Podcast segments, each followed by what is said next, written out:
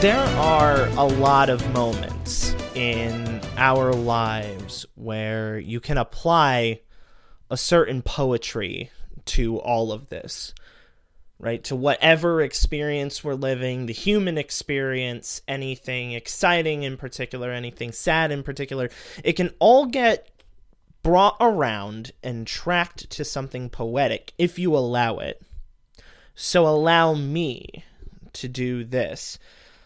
Jogi Löw was one of the most integral parts of the German national team making the World Cup theirs in 2014.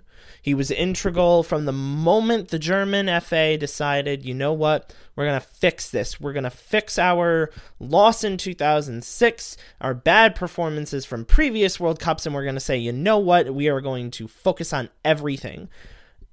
And Jogi Löw helped them achieve that in 2014. And I don't think there is anything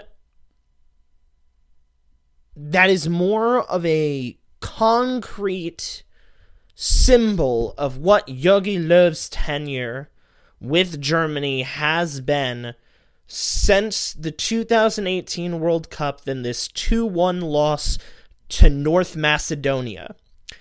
The final World Cup qualifier and the final international break match that Jogi Löw will have coaching this German national team side. I will get a little bit more on the poetic and the importance at the end, but I want to go over the match, this 2 1 loss to North Macedonia. In the first half, by the way, our formation that we trotted out uh, was a 3 5 2 with Marc Andre Ter Stegen in goal, Matthias Ginter, Antonio Rüdiger, and Emre Can in the backfield. Uh, Leroy Sané, Joshua Kimmich, Leon Goretzka, Ilkay Gundogan, and Robin Gosens in the midfield, and then an attack of Serge Gnabry and Kai Havertz. Uh, in the ninth minute, Havertz teed a ball up perfectly for Goretzka. It went off the bar after he took a touch to control it before he shot. And that was the most dangerous chance that Germany had in the first half was a very defensive game throughout most of the first half. Uh, Macedonia were set up very well on defense in the same formation. Uh, Germany dominated possession as they are normally apt to do, but they didn't really have a lot of meaningful attacking chances. And any chances that they did have were missed poorly or they didn't have a lot of hope in them from the start. The players did not look very invested in this match at any point in the first half. They it looked like they were just there, right? There wasn't a lot that they dealt with in terms of trying to prevent North Macedonia from pressing on them and preventing Germany from getting to uh, a clear shot in front of the North Macedonia keeper.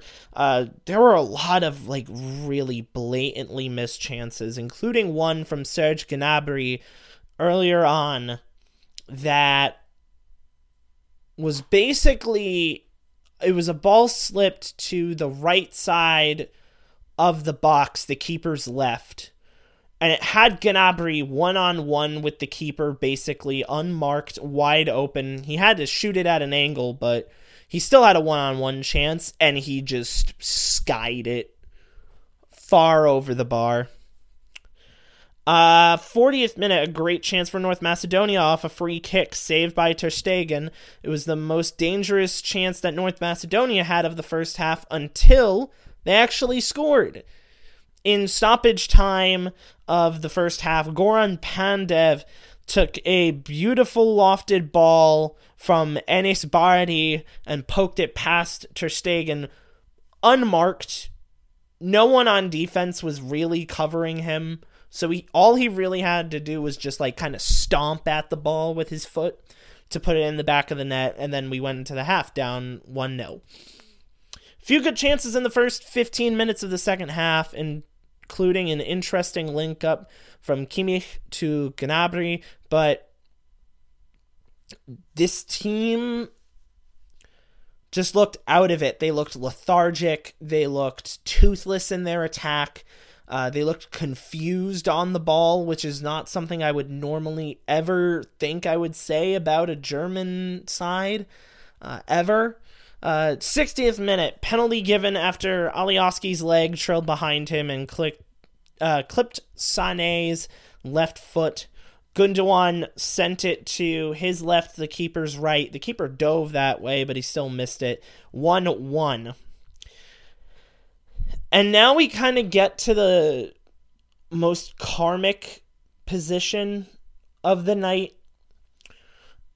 Uh, somewhere around either the late 60th or early 70th minute, there was this shot or cross or something from North Macedonia that got sent into the box, and Emre Can committed an incredibly obvious handball. Like, like there are some handballs where, right, like their arm is like like four centimeters away from their body and you can like see a gap and you're like maybe that's a penalty no i'm talking like Can's upper like upper arm his biceps were like lateral with his shoulder and his arm was like parallel with his body, basically an L shape down, facing down. Like he literally stuck his hand out and the referee waved off North Macedonia and said that it wasn't going to be a penalty. He wasn't even going to go to VAR to look at it. Um, and then Karma worked back in two ways.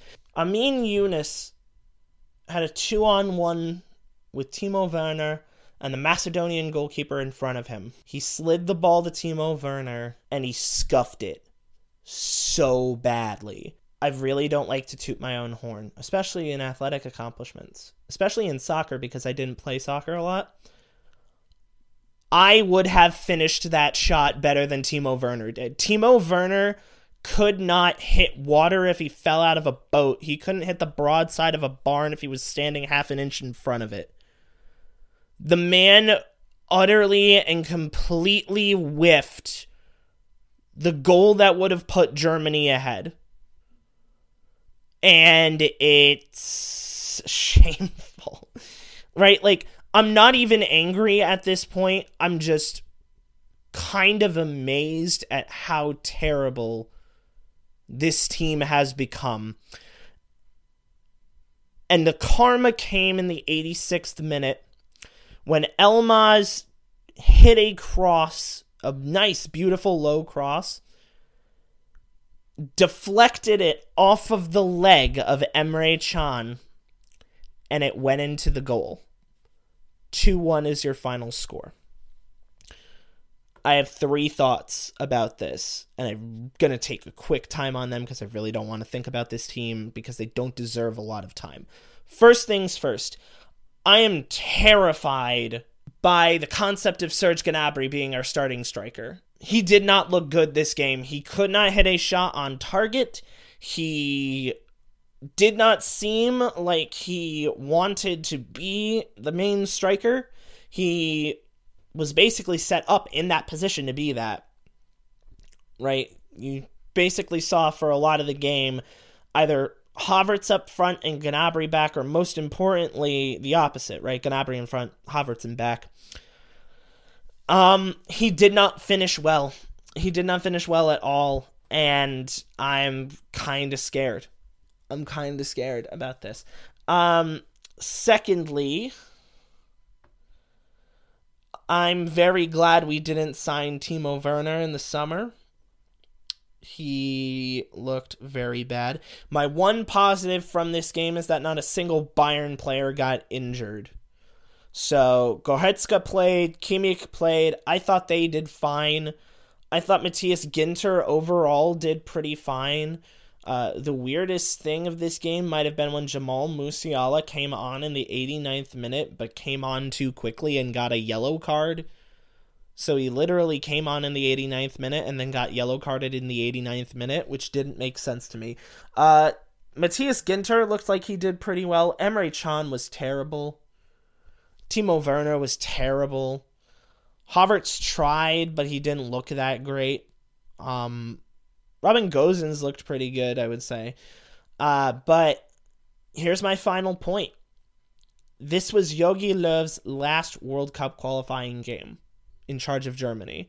This was the last game that he was in charge of over the international break. And if the DFB keep him for the Euros, I would be really shocked, really disappointed, and I would pick Germany to not make it out of the group. Because what Jogi Löw has done is take this team over the last couple of years and just turned them into a uh, I'm trying to find the right word for it. Um, like laughing stock is not the word for it. It's a there's a worse word that I'm finding. embarrassment might not even be the right word. Um, I guess a clown show would probably be pretty accurate representation of what this German national team has become. You look at a lot of players on here, you see a lot of players worth a lot of money on here and they can't do anything. And I don't blame it entirely on Jogi Löw. Macedonia were the better team. Macedonia looked like they wanted this game more. Sané did not perform that well in my eyes.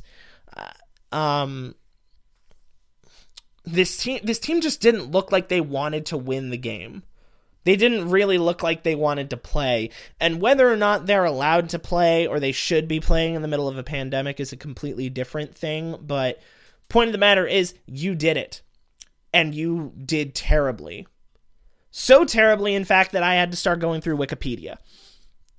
The last time Germany failed to win a World Cup qualifying game was October 16th, 2012. It was a 4 4 draw with Sweden.